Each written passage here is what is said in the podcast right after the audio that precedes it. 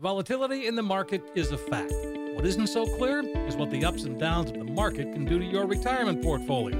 For answers, call Kevin Brucher at 800 975 6717. Kevin is founder and CEO of Silverleaf Financial, and he's been helping people cut through the noise to create a retirement and income plan that can take you all the way through retirement.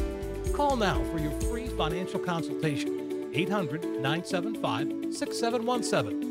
Today's market volatility can really take a toll on your portfolio. But what if you could lock in your gains and still be in a position to participate in the gains without suffering losses if the market plunges again? That's what Kevin Brucher at Silverleaf Financial can help you achieve. Your no cost analysis includes a portfolio x ray showing any hidden fees in your current plan. He'll show you how by claiming Social Security at the right time can make a huge difference in your retirement income. Call Kevin Brucher today, 800 975 6717. Do it today. This is Kevin Brucher. Welcome to Cruising Through Retirement. You know, new report just came out and it graded the retirement systems of countries across the world, and America earned a C plus. So coming up on today's show, we're going to help you figure out how you can build an A plus retirement plan. You don't want to miss this one, folks.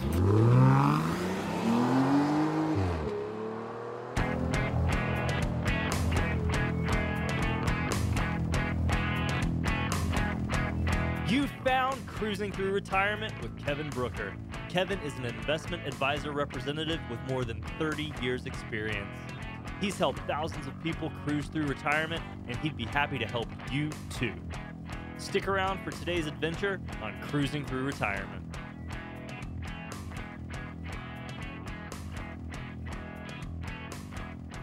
Hey, welcome in, everybody. This is Cruising Through Retirement with Kevin Brucher. I'm consumer advocate Steve Siddall. Kevin's been helping folks in the retirement industry, in the retirement business, uh, if you will, for over 30 years. SilverleafFinancial.com is where you will find him and the website. Uh, the Millionaire's Guide to Tax Free Money for Long Term Care. That is uh, Kevin's book. You can get that on the website as well. And uh, I like this. Uh, we're, we, got, we got a grade for our retirement. Hey, Kevin, how are you? Hey, you know, thank you, Steve. I am good. I'm good. It's always good to be here. And, uh, you know, it's just a little bit disappointing when I first saw this. And I've, I've seen these studies before. Sure. But you say C plus. Man, that's, you know, I want to be at the front of the pack, not in the middle. Yeah. I mean, again, if, what it was, uh, the 47 countries, uh, what was the number there? To the 63. Because, I mean, when I went Yeah. to school, 63, that was a D. That was, I was going to say the same thing. That was, and that's barely passing. Yeah, right? exactly. Barely passing. you, you know, you, you, exactly. you made it by three points. Right, So, yep. And, uh, you know, yeah, it was 47 countries. Uh, the U.S. came in ranked at 22, right in the middle of the pack. Um, guys, we used to be much higher. We used to have, you know, uh, we used to be in a much stronger position. I think most everybody probably knows that if you pay attention to markets at all.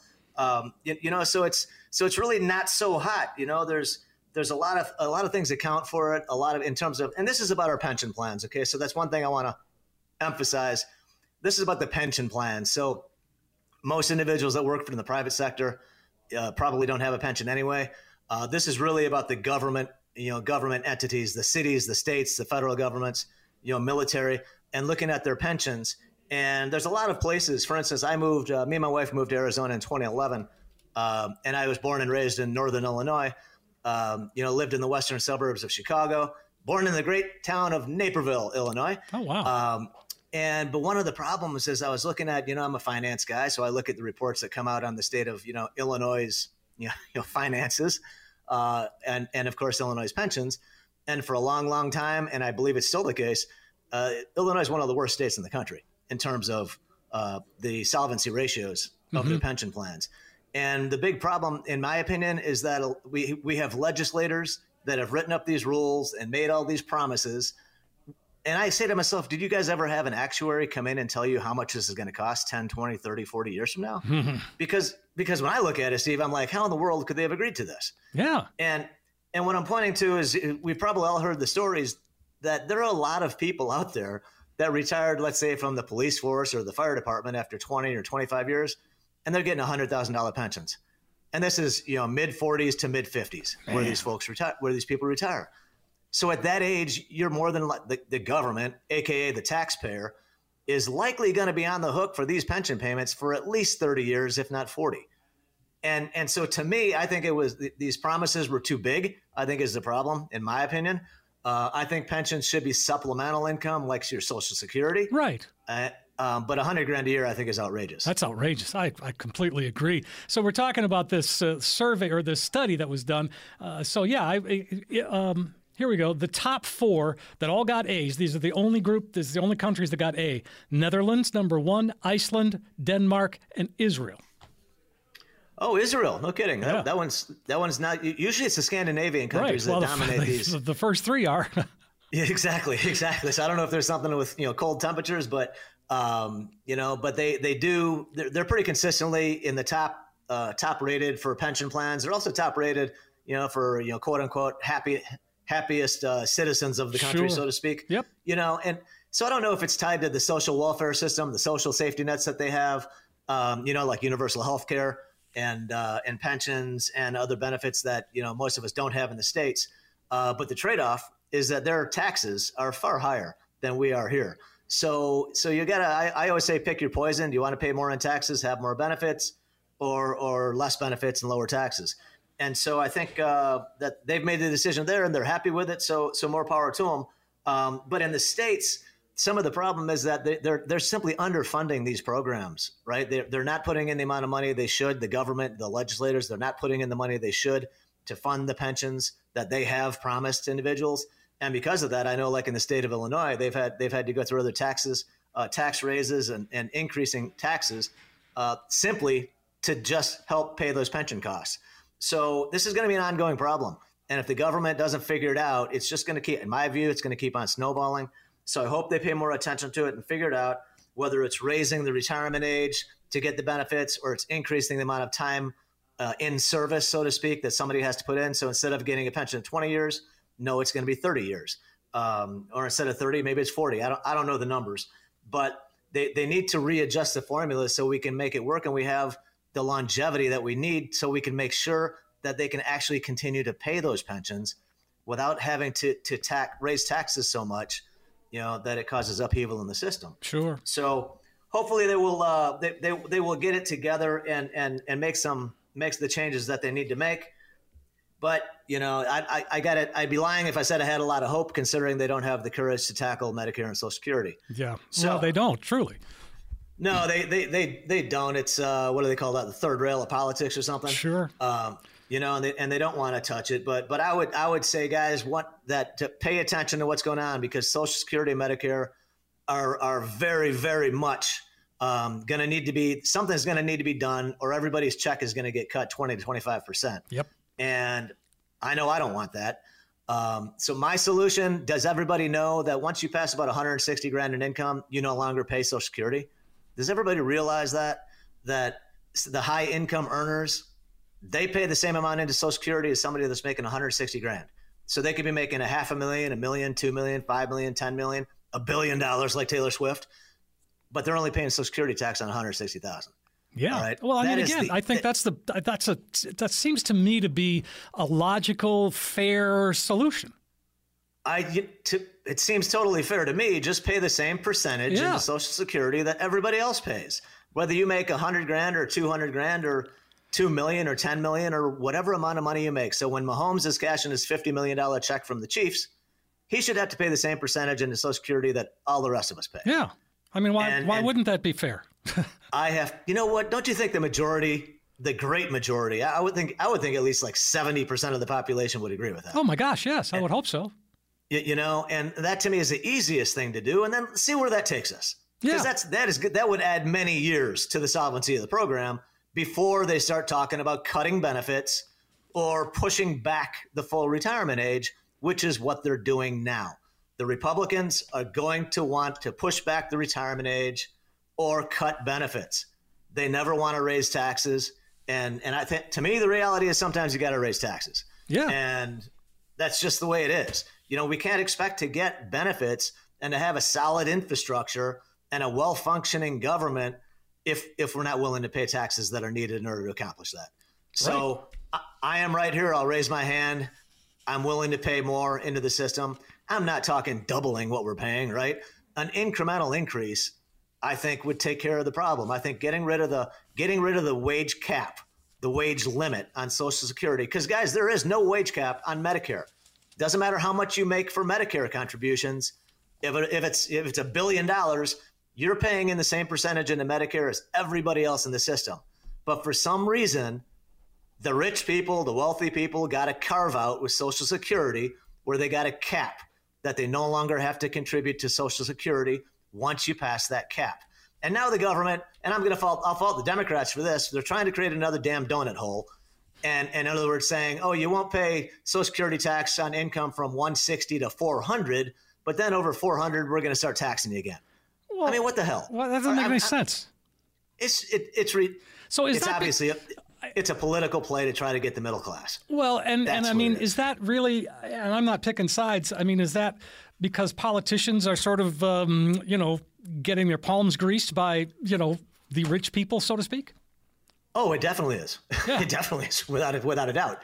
In fact, Mitch McConnell just admitted that in the last few days. Because one thing that blew me away, just a short side note on politics: Josh Hawley, very surprisingly, Republican from Missouri, um, aka you know little nut job. Sorry, um, he's the one that was trying, claiming he was brave when he was running away from the January 6 people. By the way, so he introduced a bill to repeal and reverse the Citizens United Supreme Court decision that came down, eh, I don't know, 13, 14, 15 years ago. And this decision, I knew it at the time. Citizens United is the decision where the Supreme Court said corporations can contribute unlimited amounts to political action committees. So that led to the creation of so called super PACs, super political action committees, of which Mitch McConnell leads one of the biggest ones. And he pointed out, and he said publicly, uh, that uh, anybody that supports this bill, what did he say, is going to get incoming. They're going to have to face incoming. That's what he said, right? So, in mm-hmm. other words, if you if you support this bill, then you're probably going to lose the next election. All right. And so it, it's wealthy, wealthy, wealthy people, the billionaires. In my opinion, they're the ones that are that are influencing what's happening in politics. Yep. Because they can give unlimited amounts of money that's why we got the tax cuts from the last administration, which blew another couple trillion in our debt. Um, and and now for them to say, well, I need I need some Republican to explain to me how they're truly concerned about the debt, while at the same time they want to cut the staff for the IRS. How can you possibly cut our revenue mechanism if you think you want to take care of our debt? If we're going to tackle the debt, we should be increasing revenue collection. We should be hiring more IRS officers because wealthy people have been cheating the system for years it's estimated that there's $600 billion in annual taxes that are owed but not paid. That's not middle class people, okay? Middle class people don't owe 600 billion in taxes. It's the upper class wealthy billionaires that are cheating on their taxes. That's why they're contributing to to campaigns of people that they will then cut IRS enforcement so they can keep on cheating on their taxes. And there's plenty of research out there if you guys want to look into it. I think we should be collecting every penny that's owed. I have no problem if they triple the number of IRS enforcement agencies or agents because I'm not hiding anything. I'm I'm doing it exactly as following the book. Right. All right. I've seen a lot of studies lately that that talk about, you know, I mean, think about that, six hundred billion dollars a year. Yeah. Right? Well, I mean, do you okay. think that the IRS is going to go after the middle class rather than the billionaires?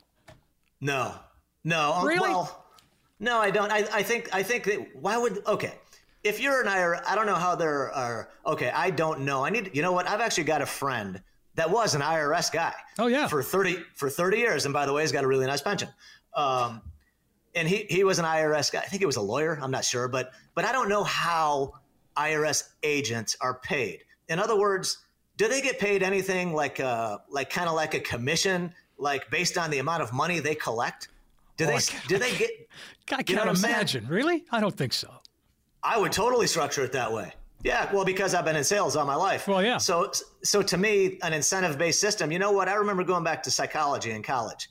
Incentive-based systems work really well when you're trying to get a rat to go through a maze in a particular route. Yeah. You reward them, positive reinforcement, right? You give him a little piece of cheese when he makes the right turn, right? When he makes a wrong turn, you don't do anything. When he makes another right turn, you give him another little piece of cheese, another little piece of cheese, right? So to me, it's the same premise with somebody doing a job. If they, if if some guy, if an agent says, you know what, I just want hundred thousand dollars in taxes that are owed, I'm going to say, here's a little piece of cheese. But if you say, here's five hundred bucks that's owed, I'm going to say, eh, I'm not really going to give you anything for that. So I, I, I don't know. Okay, well, think, you're right. No, I, I see that. I, I see the logic. I get it. I, I just said, you know to me I think I think there was an old there's an old story. God, I can't think of the guy's names. There's an old story about this guy that was a bank robber, and they asked him, "Say, Will, I think his name is Willie." And it's like, Willie, why are you robbing the banks? Why are you robbing the banks? He says, Well, that's where the money's at, right? Yep. That's where the money's at. So if you're going to go after tax cheats, I would think you'd go after the wealthiest ones. I'd start off with Elon Musk, and then I would go to Bezos and Warren Buffett, and I would just go down the Forbes list of all the wealthiest people and I think they should all be audited every year, personally. Um, so, and I think that could, I, I, think that could bring in a whole lot of money. You know, Amazon Corporation pays less income tax as a percentage than you and I. Wow. You know that less than ten percent. They pay less than ten percent income tax. It's nice work so, if you can get it. yeah, so these multi-billion-dollar corporations, they're the ones that got the permanent tax cuts, and the individuals like you and me, ours are going to lapse. Yep. So our tax rates are going to go back up, but corporations apparently can keep their really low tax rates. So it, it I think it's I think it's upside down. I think I think the billionaires and the really wealthy corporations should be paying far more in taxes. Uh, is my opinion because I believe they can afford to, and it won't impact their way of life. So, nonetheless, we, we get a little off track here. Why don't we go back to how we yeah, can how, how, we can give ourselves a good retirement? An A plus retirement. That's what we're talking about here. And uh, so uh, we've got a list of, of ten. I don't know that we'll get through all of them, but we'll give it a shot. Um, so on the top of the list, as we begin to put together a solid retirement plan, we've got to start with a budget. Yes, no question. And and that's what I what I want like to mention to people is that guys, a budget is not just for when you're working all right. You need to have a budget when you're retired. Okay. Because you've got to look at, we've got to be able to run the numbers and make forecasts and projections because I don't want to take a chance that you run out of money, you know, in your 80s or 90s. That's that's the worst thing I think that could happen to anybody. And so we want to make sure that we're putting together a plan, we're putting pen to paper. It can't just be a plan in your mind. I have had several people, yeah, I've got a plan, I just haven't written it down. So, all right, well, in my book, that's not really a plan. Not really a plan it's more like a fleeting thought. Um, you know, but if it if it works for you, great. All right, my opinion is put pen to paper. Let's look at all your expenses. Let's look at all your income, all your income sources, and then we're going to figure out what what shortfall you have. In other words, for most people, Social Security alone is not enough to cover their expenses. So we need to come up with other income, and we want to take a look at that. So we need to start off by putting down a plan that we want to be realistic about your projected, you know, your costs, and you want to be very, very sure you include inflation. You have to include inflation, especially for things like you know uh, healthcare and housing, and you know and gas prices and food prices. Right? Mm-hmm. We've all seen the inflation in the last few years. Um, I tell you, there there were some things uh, uh, that that um, well, I tell you what, I've got. I've got I've got an artificial turf backyard, and you have to put something down called infill and because I have dogs, and this is something that helps you know take care of the odor that would come with it. But the infill can be expensive, and I bought it four years ago. I bought a 50 pound bag for eighteen dollars, and today the bag is twenty four dollars. Wow! So, so it's gone up almost 35 percent in four years. 35 percent in four years. So that's just one situation because I just bought, you know, another couple hundred, couple hundred dollars. I bought ten, I bought ten more bags, and and and so, but I was shocked. I said last time I was 18, I thought maybe it'd be 20, but it was 24. 24. And and so that's and and so I'm saying to myself, wow, if it keeps going up 30, 35% every four years, how much money am I going to need to to make it another, you know, 25 or 30 years? Yeah, no kidding. Right? And it's kind of scary. It's kind of scary, guys. So we want to make sure we go through the exercise, factor in inflation so that we can come up with a budget and make sure that we've got income sources that we can tap into or turn on to give us extra income to help offset that inflation. And one of the things, so once we understand our budget and where that money is coming from and, and how it's going to be applied, we need to have an emergency fund. And, and again, I've said this before, but if we learned nothing from COVID, we learned we really do need that emergency fund. Oh, yes, no question. And COVID, that was a heck of a wake up call, oh, I think, for everybody. Tell me about it. Yeah. You, you know, and if you, I feel, and I feel terrible for people that didn't, you know, that weren't prepared for it, not just physically, but financially and you know, it can be devastating. And so, in my view, what and what I'll, let me let me suggest something. I would put building an emergency fund as number one. That is the very first thing everybody okay. should have done. I, I believe everybody should do when you first start making money, when you first get a job, and you're in your twenties. Ho- hopefully, it's in your twenties, not in your thirties. Um, you know that you that you start saving and build up that emergency fund. The emergency fund should be, I, I suggest six months of expenses. So if your monthly expenses are five grand, then you should have at least $30,000 in an emergency fund. Some people will say shorter periods, some people will say longer. I do recommend a longer term, a bigger emergency fund for older people. So if you're, if in particular, if you're retired, because depending on how you're receiving your income, in other words, if you're taking income from the stock market and the stock market drops or crashes, I want you to have the ability to reduce your withdrawals if you're taking them from stocks that have gone down in value. Um, because I, you know, if you still think the prospects are favorable longer term, you probably would rather hold on than sell them at a, at a discounted price. So the emergency fund, if you've got a 12 month emergency fund, you can take out a few months of that if the markets are bad and still have a comfortable cushion. You know, if your car breaks down or if you need to replace your air conditioner or something. All right, but there's there's many uses for it. But the emergency fund is truly that. It's for emergencies. It's for the unexpected expenses. It's not just to go, you know, I don't know, take a cruise or something. Um, that should be a different pool of money that you tap for something like that. Okay, that makes sense. And and uh, so as we go down this list, uh, diversification of assets, and we just have to know that we are diversified. And and I know a lot of people say, well, I don't, I don't even know what that is. That's why we have you. Yes, and and and and it's true. A lot of people don't know what it is, or they don't understand uh, what it is. Um, a lot of people say they do. Uh, and, and one thing I've noticed, and, and guys, one thing I would suggest when you're sitting down with somebody, if if, if you get confused or, you, or you're, you're not following along sometimes about some word they used or phrase they used, then please just interrupt. Just interrupt them and say, wait a minute, could, could you go back over that again? Mm-hmm. Because because a lot of times, like me, I've been I've been doing this for 33 years now. And so a lot of it, you know, is is is something that I look at every day, I read about every day, and I've been doing it seems like forever. And so some things that that I might talk about that that um, are like a daily thing with me, sometimes I forget it's not a daily thing with the person that I'm talking to. Sure. All right.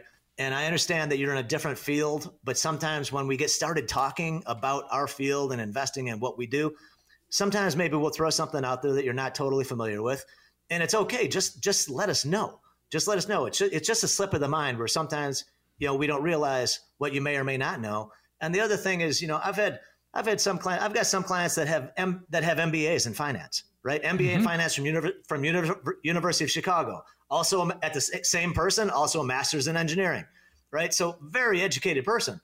Um, and his finance degree, though, he doesn't feel really taught him about about the actual day to day investing in retirement planning.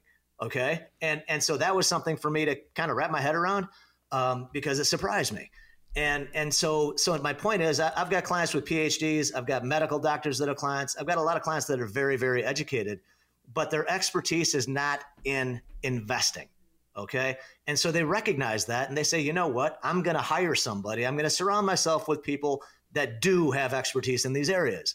And in my view i've, I've always talked about uh, to people when i have a conversation about a company i say a smart ceo a smart boss they recognize they don't know everything and that they can't know everything.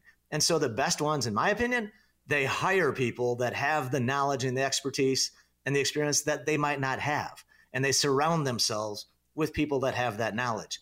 That's the same approach I think an individual should take to investing.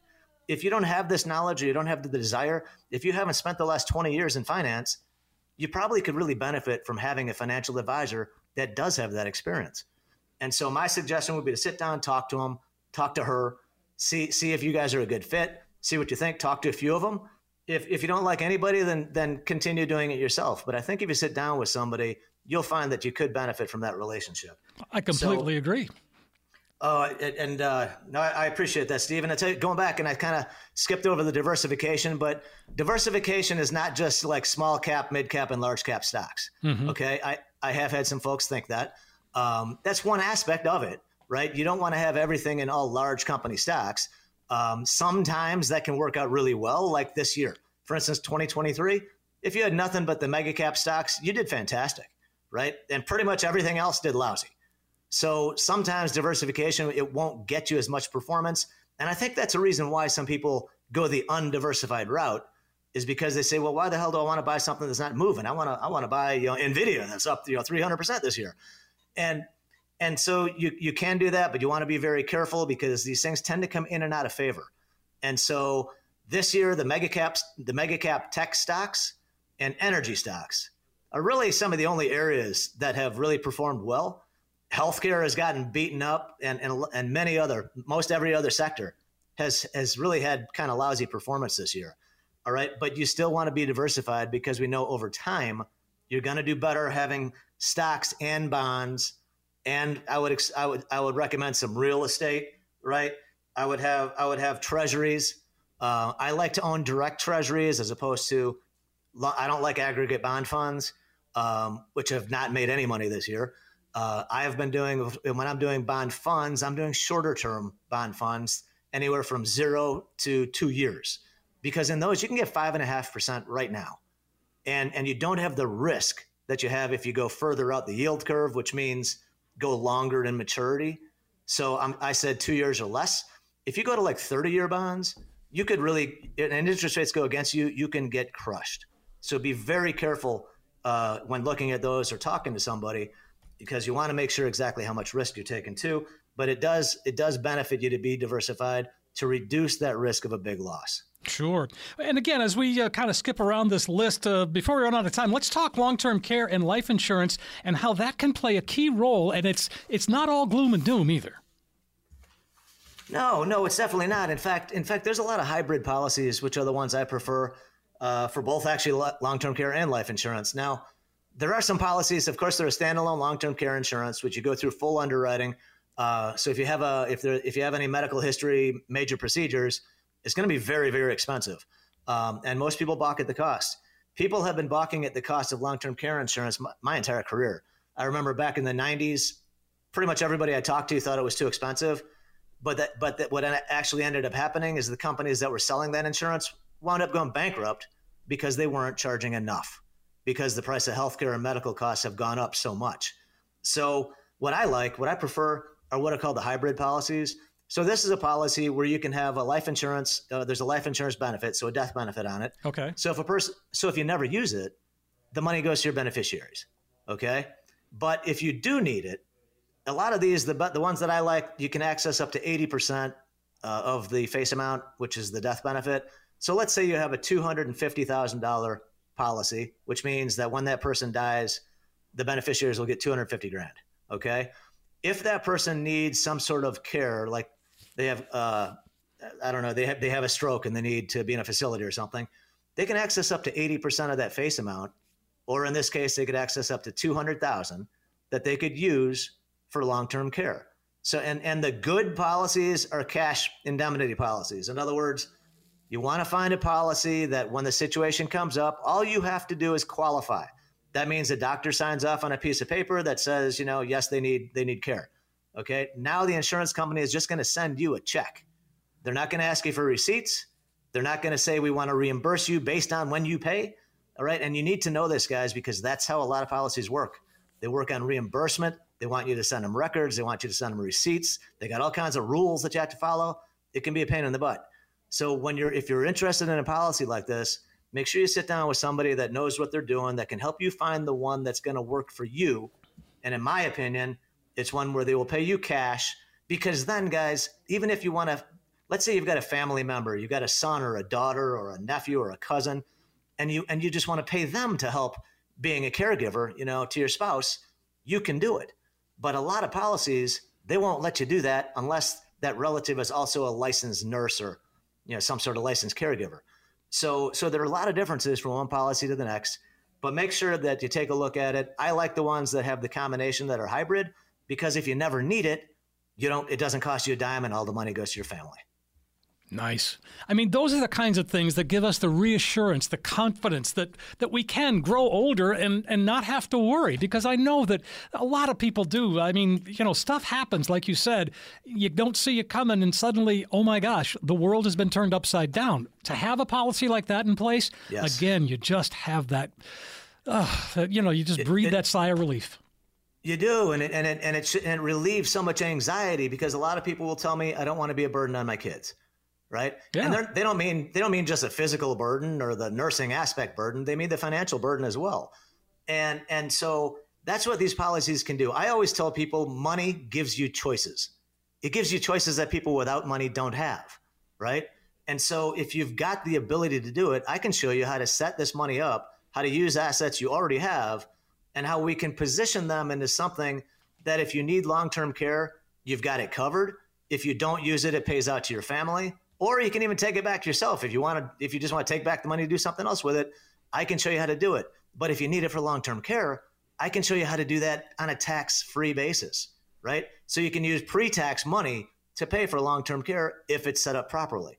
All right. But there are a lot of rules we've got to follow. And so it's something that you should really take a look at because over half the population is going to need long term care at some point. All right. And guys, you know what? I'm glad Steve mentioned that, that that life happens, right? Yes. I was just re- just reading another research report, and the research was talking about how how a lot of people have a plan that they're just going to keep on working in retirement, that they're really not going to retire, that they're going to work well into their 60s. A lot of people, I think, I think it was 25% of the population, 25% of the people that responded. Let me say it that way, said they're going to work well into their 70s.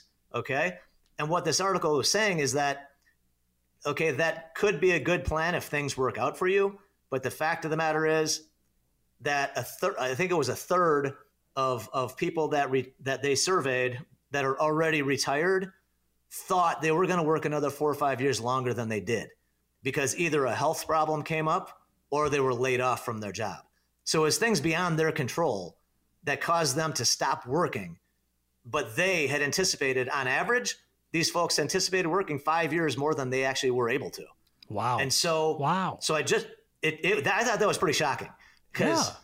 you know it, if, if a person's in good health and you get laid off theoretically you can get another job right but guys have you heard about ageism have we you know have we heard about discrimination against people based on their age oh yeah that, that's it's re- very real it's a very real okay i don't know if you want to call it a phenomena but it's very real and and the the research will show it to you. The fact is a lot of companies don't want to spend the time the effort the money hiring and training somebody that's even over that's even over the age of 50 because they're looking at how much time are you going to be there how much you know can they get out of it versus what they have to put into it compared to what if they hired somebody in their 20s or 30s that's how they're looking at it. And they're saying why should i hire somebody that's 60 when i can hire somebody that's 30 they can give me so much more time work i can get back so much more on my investment as a company owner and that's what happens so if your plan is to just keep working you know, be very careful about that. To give it a second look. Maybe let's sit down and talk, and maybe I can help you figure out a way to make it happen sooner. Because I know one thing that scares the heck out of me is if something happens that I'm not able to work as long as I plan to. What What's that going to do to my retirement plan? And and you know, do you have a backup plan? So there's, there's a lot of things that can come up. Unfortunately, life happens. Um, let's all be careful out there to try to make sure it doesn't happen to us but let's have a backup plan. Maybe have a backup plan C as well as plan B. I like that, Kevin. And, and uh, so let's just wrap this up with give me your thoughts. I'm reading different things from different, you know, economists and, and, and pundits who are very optimistic for the rest of the year on the stock market. Where do you fall? Yeah, you know, you know what? That is that is a really good question. Um, I tell you what, in my opinion, I, I always look at the charts and I look at what's happening, and and the market has been trading between the S&P 500 between 4,000 and 4,400. And in my opinion, we're stuck in this trading range. Yep. So my my answer is until we break one of those, that we're gonna we're gonna stay in this trading range. So in other words, if things are going well, and the market's optimistic and everything is glass half full, and we break above 4,400 on a closing basis for at least a couple days, then I'm going to say we can rally higher. Same thing on the opposite side, though. If we get negative, glass is half empty, everything is negative we go below 4,000 for a few days, then probably we're going to see further downside. So right right now, in my we're, we're in a seasonally strong period. November and December are two of the best months of the year for the stock market. All right. The problems, though, the problem that I see is political. Um, I think I think uh, our new speaker might very well uh, shut down the government, and so I'm not sure what that does. I think I think the the date is like November 17th. Um, so we've got about we've got a few weeks. Um, but as of right now, what I'm hearing is that they are going to shut it down. And so I don't know how long it's going to last, what the implications will be. Um, my opinion is to the money that you have invested in the market right now, keep invested, stay invested. But additional funds, I'm building up a little bit of cash, is what I'm doing. Uh, I'm a little bit, I'm concerned about Israel and Hamas and whether Iran gets into it, whether that gets into a bigger thing with Hezbollah and Syria. I'm worried about whether Ch- China takes advantage of the current situation, says the U.S. is occupied with two other wars. Now is our time to invade Taiwan. And I'm worried about what's happening with Russia and Ukraine. So we've got a lot of big things out there that could cause a, a big move one direction or the other. So, Steve, I know that's a long answer. But I like it. It's a great answer. All right, right now I'm cautious. I would say I'm cautiously optimistic. I like that. That's a great way to end the show. Perfect, perfect, guys. Yeah, so stick stick with your plan is what I'm trying to say. If you have some questions, you like a second opinion, please give me a call. I'm happy to give you that second opinion. There's no charge, there's no commitment, just uh, a little bit of information maybe you hadn't thought of.